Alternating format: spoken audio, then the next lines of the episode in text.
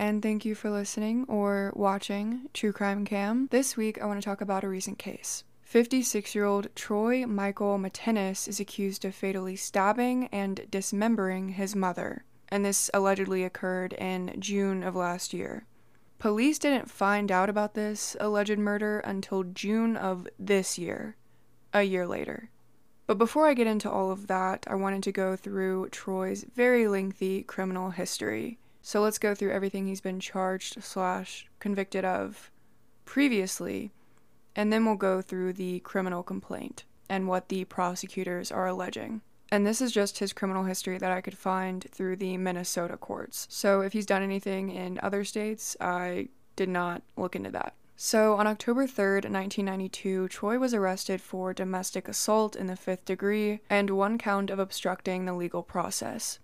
The assault charge was amended to disorderly conduct, and the second charge was dismissed.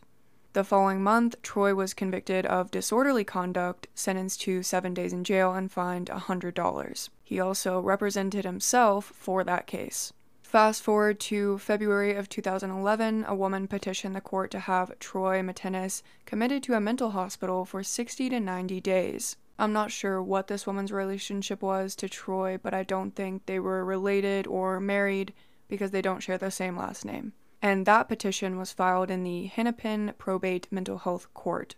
Their website states that the mental health court handles the legal process involving the civil commitment of people to treatment centers based on allegations of mental illness, developmental disability, chemical dependency, and referrals from criminal court. This case is specified as a mentally ill person's case, which is for persons that are mentally ill and as a result pose a danger to themselves or others. So this woman, the petitioner, was asking the court to place Troy involuntarily under the care and supervision of a hospital or regional treatment center because of his alleged mental illness. A warrant for his involuntary commitment was granted on February twenty-fourth, and he stayed there, I believe, for sixty to ninety days. And I have no idea why he was committed because you only have access to documents posted twenty fifteen and later. So because this happened in twenty eleven, the documents are not on the website. If they would even be available for the public, I'm not really sure. Either way, knowing what we know now, that is alleged, it was probably a good call to commit him. Fast forward to September of twenty seventeen. Troy was given a citation for going seventy-nine miles per hour in a fifty-five mile per hour zone. He was convicted of a petty misdemeanor and fined over two hundred dollars. In January of twenty eighteen, he was convicted of another petty misdemeanor for, again, going twenty plus miles per hour over the speed limit and fined one hundred fifty dollars. Okay, now we're at twenty nineteen, and this is the year Troy Mitteness really starts racking up the criminal charges. In May of twenty nineteen, he was convicted of a petty misdemeanor for speeding in a construction zone and fined one hundred dollars. In July, he was pulled over for going eighty-one miles per hour in a fifty-five mile per hour speed zone and convicted of his fourth petty misdemeanor, fined two hundred seventy-eight dollars. So most of his charges and convictions were speeding tickets when he's going way over the speed limit, but this is where it gets weird. And before I go into this next charge against Troy Mitteness, I need to tell this story. So I was scrolling on TikTok the other day, and this girl popped up, and she wanted to tell a story about her interaction with Troy. So I'm just gonna roll the TikTok for y'all. So I have an insane story time, and I mean insane. And I honestly don't know how to process this like at all. Um, I'm definitely still in shock, so let me know if anyone has any tips. So for the last like two and a half years, I've worked at a tanning salon, and oftentimes our customers will talk to us for a while, so we get pretty close with them, especially when it's slow, like during the summer. Some people will come in, talk to us for like thirty, forty-five minutes if there's just nothing going on. And I had this regular customer named Troy. He was so nice when he came in. He would always bring me like a bottle of water when he would come in, but it was honestly like you would see his car pull up and it's like, oh, I have to talk to Troy again, like... So I've spent like hours talking to this man. Well, last year on June fifth, um, he comes in while I was working, talked to me for like thirty minutes about his plans for the week, whatever else. And then before he left, he stole my phone. Like he actually stole my phone from the salon. And we don't have him on camera taking the phone, but he was the only one that went into the room that my phone was in, and he was the only one in the salon at the time, so he stole my phone. Ended up tracking it to like ten miles down the road where it looked like this. Here's the back. Here's a combo with me and the officer. He suggested that I sue him through civil court, which I didn't do. So we were all just like shocked. It's just a nice, normal guy, whatever, stole my phone. Looked it up and found out he already had misdemeanors and felonies for theft. So then he started coming at me on Facebook. I have pages of this. Like the next week he submitted a customer care complaining about me, but I wasn't lying, he stole it. Okay, now this is the shocking part. So that happened on June fifth.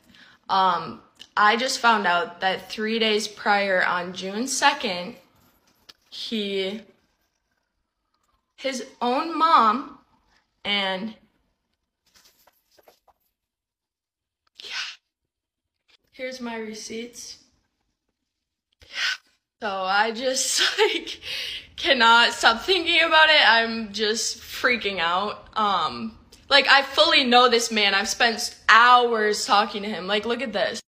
My parents own a dental lab. I even consulted with them on his teeth in January. Like, he's been tanning at the salon since before I started working there, and he was my first, like, regular. Like, I'm just so, like, scared because I close my eyes and I can see his face and I can hear his voice, and, like, it's just so scary because I've only had, before he stole my phone, I've only had, like, normal conversations with him, like, no red flags. It's just, like... Who else? You never know, man. Stay safe out there, guys. So I saw that TikTok and I was like, oh, I should make a video about this case because I remember hearing about it originally when it came out that he was arrested for the murder of his mother, but it kind of just flew by me. Um, so when I saw that, I was like, wow, I really need to talk about this because that is crazy. Um, the fact that he just was having completely normal interactions with her and then one day just decided to steal her phone and throw it out the window and completely ruin it and then start harassing her is just super weird. And he did that just days after allegedly killing and dismembering his mother. So I was looking through the comments of this uh, girl's video and someone commented, "Girl, I work at five dollars and he stole my wallet in twenty nineteen. I'm one of those charges pressed against him." And then she asked if she worked at a specific location. So that is in reference to the next charge against Troy that I'm going to talk about. By the way, five dollar Tan is another tanning salon in Minnesota, and I have the details of the case pulled up, so let's get into that. So this complaint was filed on November nineteenth, twenty nineteen in the state of Minnesota in the county of Dakota. It starts out by saying on August thirty-first, twenty nineteen, at approximately three thirty-four p m, Officer Mott was dispatched to contact A A R, the victim of fraud having occurred at Speedway, located at blah blah blah in Burnsville, Dakota County, Minnesota. And the initials of this person matched the person who commented on the other girl's TikTok, so I think she was telling the truth, and I'm just going to refer to her as Ashley. Ashley reported that on August thirty-first, twenty nineteen, at approximately seven forty-five a m, she arrived at her workplace, five dollar Tan, located in Burnsville, and placed her purse in the back office area. At approximately one forty-five p m, Ashley realized her Michael Kors wristlet wallet, valued at one hundred eighteen dollars, was missing from her purse. Ashley reported that her wallet contained her Visa credit card, Minnesota driver's license, one hundred twenty to one hundred thirty dollars in cash, and miscellaneous cards. Upon realizing her wallet was missing, Ashley contacted her bank and learned that her credit card had been used without her permission at Speedway, located in Burnsville. The amount of the unauthorized charge was twenty-nine dollars and eighty-seven cents. Ashley went to the Speedway and obtained a copy of the receipt for the fraudulent credit card transaction. The receipt indicated a pay at the pump sale from pump number six and a car wash purchase. Ashley then provided Officer Mott with a customer activity report from the five dollar Tan establishment. It revealed that twelve customers checking in between eight thirty-nine and ten forty a m that morning. Ashley was confident her wallet was in her purse upon arriving at work and believed a customer must have taken it.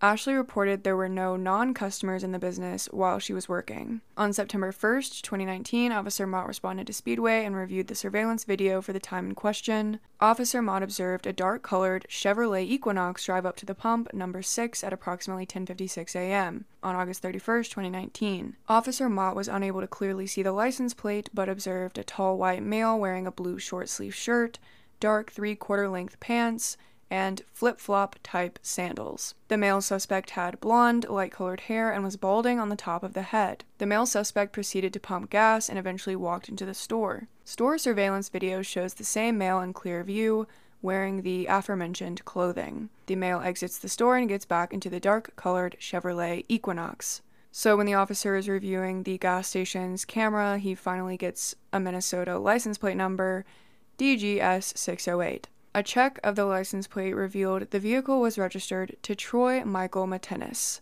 date of birth oh three oh eight nineteen sixty-seven. So Officer Mott then reviews the customer activity report of five dollar tan, and he observes that Troy Mitteness checked into the business on August thirty-first, twenty nineteen at ten twenty-six a m He reviews the surveillance video and sees Troy exiting the tanning bed area at approximately ten forty-six a m He then exits the store at approximately ten forty-seven a m, and Troy is also wearing the same clothing that he was wearing at the Speedway. On September first, twenty nineteen, officers go to Troy's address, and they see the same vehicle parked in his driveway that was seen pumping gas and getting the car wash. So the officers knock on the door, and Troy answers the door in the same clothes he was wearing the day before, that he was seen wearing on the surveillance video at Speedway, and five dollar tan. Officer Mott asked the defendant if he knew why officers were at his residence, to which he responded, no. Officer Mott showed the defendant a copy of the gasoline and car wash receipt from Speedway, to which the defendant responded, I put gas in my car. When asked how he paid for the gas, the defendant responded, with my debit card. The defendant continued to deny any knowledge of the fraudulent purchase or theft. Officer Mott explained to the defendant that lying about what he did would do no good. The defendant eventually said, You're right, you're right, because I found that debit card at five dollar tan, so I did do it, admitting to making the fraudulent purchase with the stolen debit card. After saying he found the debit card on the floor, the defendant admitted to going in the back employee room to get a Kleenex where he, quote-unquote, found the debit card. The defendant eventually admitted to taking the small wallet out of a purse, which wasn't in the employee area. The defendant explained that after conducting the fraudulent purchase, he threw the wallet and its contents into the garbage at the Speedway gas pump. Officer Mott then asked the defendant about the cash that was in the wallet. After again being deceitful, the defendant admitted to taking cash out of the wallet but did not know how much was there. The defendant proceeded to explain that he was a bad liar. Officer Mott read Troy his Miranda warning and asked him to provide a statement, to which he agreed. Troy admitted to stealing the wallet and its contents from five dollar tan. Troy admitted to completing the fraudulent purchase at Speedway and having sixty dollars of the stolen cash in his wallet. He stated he purchased bottled water and cereal with the stolen money. Troy returned to his residence for his wallet and took sixty dollars out, handing it to Officer Mott, saying, I shouldn't have done it and I feel bad. So the officers go back to the Speedway and are digging through all of the trash to locate this Michael Kors wallet. And after doing that for a long period of time, they don't find any of the the wallet or any money or anything like that. So they go back to Troy's house. They explain to him that they didn't find anything in the trash like he said it would be. And Officer Mott writes that Troy began getting nervous, biting his fingers, but continued to say he threw the items in the garbage at Speedway.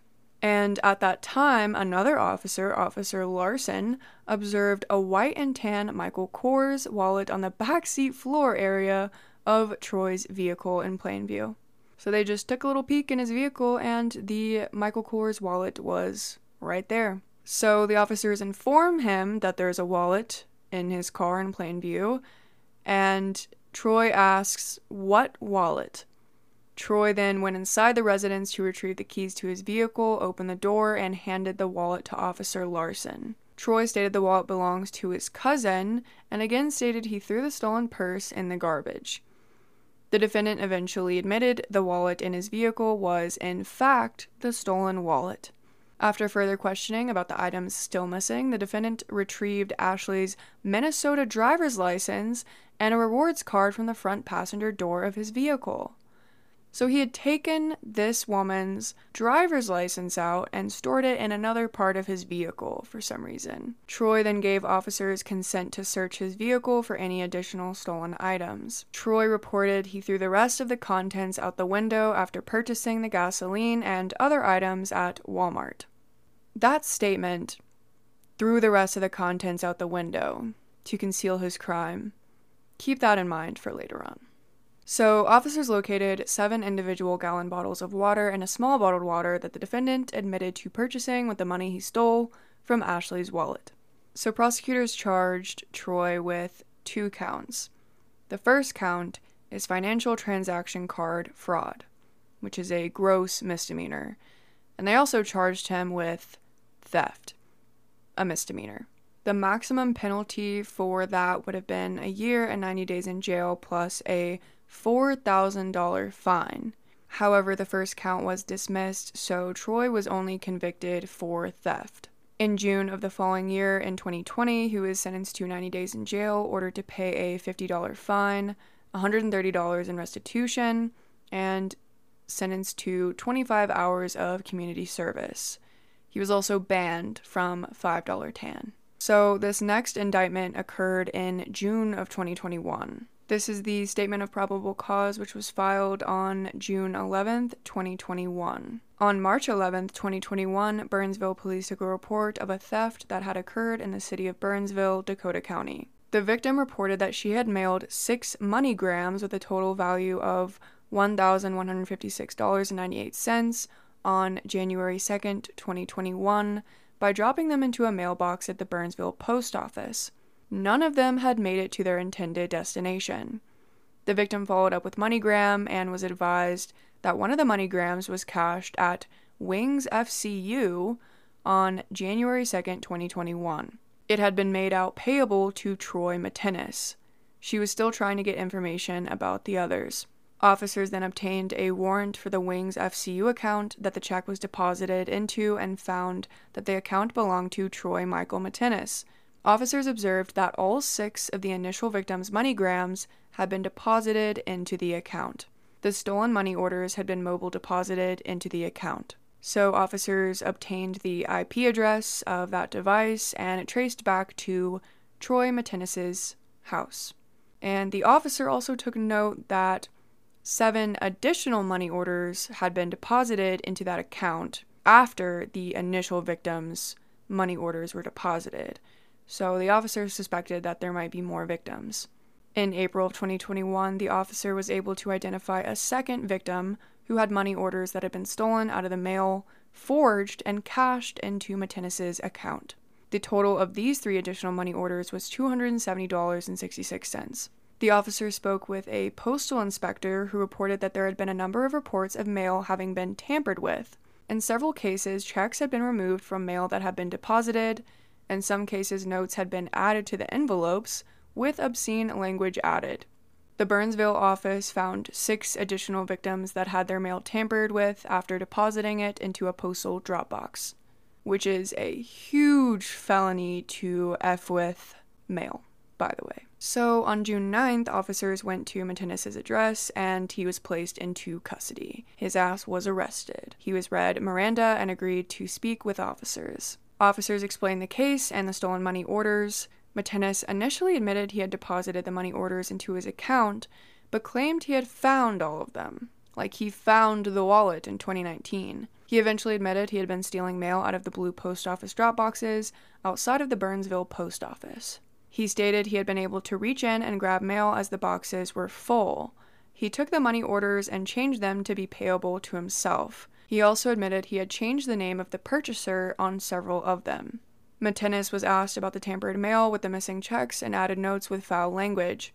He admitted he had opened quite a few and ripped up checks and added handwritten messages and put them back into the mail. Like, why would someone do that? Why would he do that? What is the point? You would just rip up someone's check, not even cash it, not even steal it, and just write obscene language to that person, I guess. Troy estimated he had done this with at least forty different pieces of mail. So if you're in Burnsville, Minnesota, and you used that post office, and someone fucked with your mail. I think I know who did it. Mitteness admitted he knew removing the checks and ripping them up would mess up people's lives. Oh my god, what a freak. He also admitted he may have taken mail from the Apple Valley Post Office in April. Also, a- Apple Valley Post Office mailers. If your mail was fucked with, it was this guy. It was this guy for sure. Allegedly. So eventually the charge of mail theft was dismissed, but Troy was convicted of theft, aggregating over one thousand dollars up to five thousand dollars. He was officially sentenced on June thirtieth, twenty twenty-one. Defendant is sentenced to three days in the Dakota County Jail. Defendant is to serve three days. Credit for time served amount is three days. Wow, three days in jail for digging through people's mail and stealing all that shit? Wow, that's crazy. Troy was also placed on supervised probation for three years, monitored by Dakota County Community Corrections. He had to pay a one hundred thirty dollars fine, and he was also ordered to pay restitution to the victims. I know he paid a little less than half of it. At some point, I'm not sure if he paid the rest of it. He probably didn't. So now we're going to fast forward two years later to June of twenty twenty-three. And this is when police find out about this alleged murder. And I'm just going to read, and I'm just going to read you all the statement of probable cause. This was filed on June tenth, twenty twenty-three.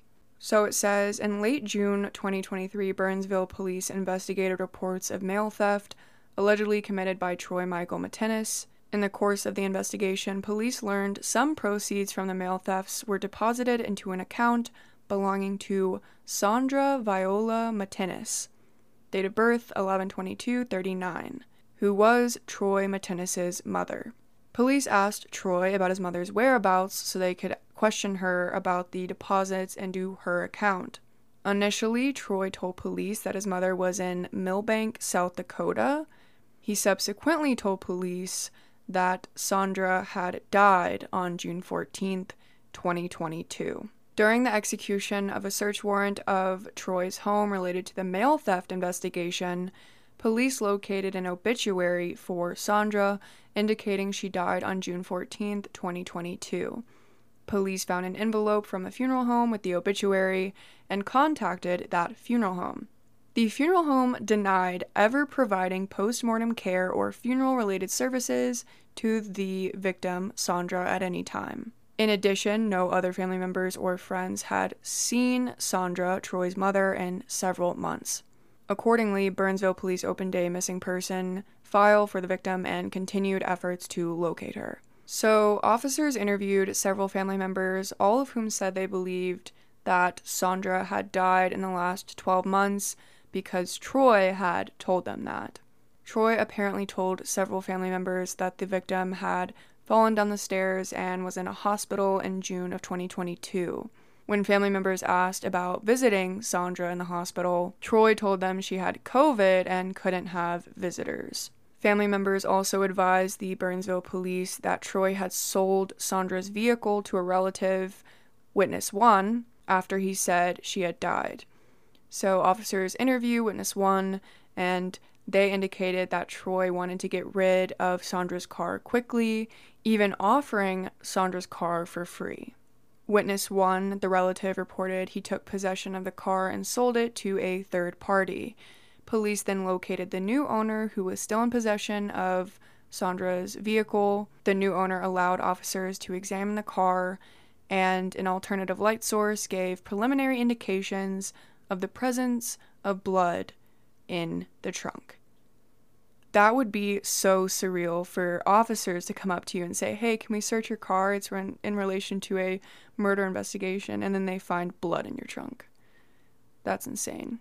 So officers executed a search warrant on Troy's home on July sixth, twenty twenty-three, this year. So Sandra has allegedly been deceased for over a year at this point.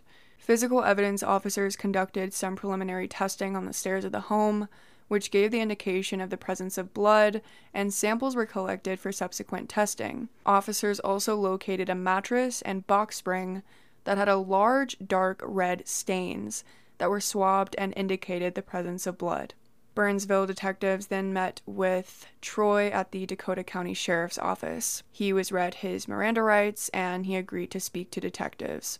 And this is where it gets real serious. During the interview, Troy admitted to killing Sandra, his mother, because he had spent all of her money and she was becoming suspicious and wanted to see her finances. This was a very elderly woman. Sandra Mitteness was eighty-two years old when she was murdered, and her son was fifty-six. So this was an eighty-two-year-old woman that became suspicious of her son and how he was dealing with their finances, and he allegedly killed her for it. Before killing her, Troy advised he researched online how to kill an elderly person without poison and decided to stab her while she was in bed. He also researched the best spots to stab someone to make their death quick and painless.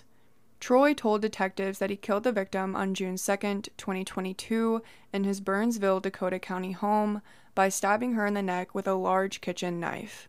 After she had been dead for a couple of days, Troy dismembered her body and placed her body parts in multiple different large plastic tote bins that he had in his garage. He then drove with the bins in his car from Burnsville toward Appleton, Minnesota, and discarded parts of the victim's body by throwing them in the ditch as he drove.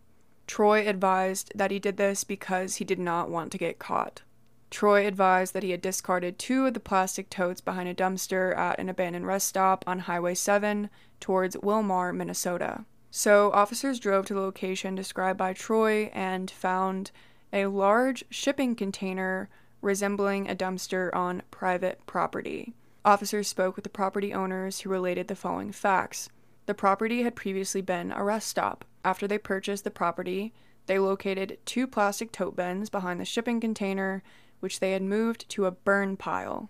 Officers found the tote bins in the burn pile and collected them as evidence. The tote bins are the same type of tote bins officers had located in Troy's garage during the execution of the July sixth, twenty twenty-three search warrant of his home.